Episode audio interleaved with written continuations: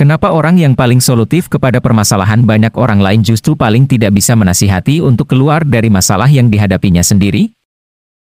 Kalau kata Albert Einstein, kita tidak bisa menyelesaikan sebuah masalah. Menggunakan pola pikir yang sama ketika kita menciptakan masalah tersebut.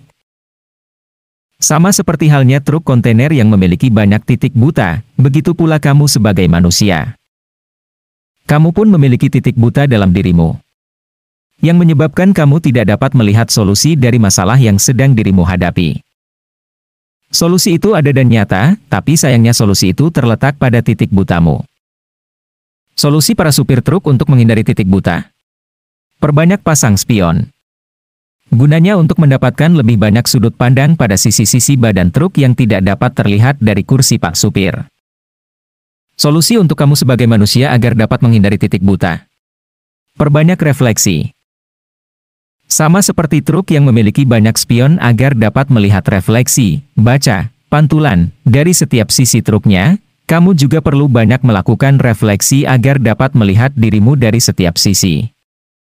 Cara memperbanyak refleksinya bagaimana mas? Salah satunya journaling.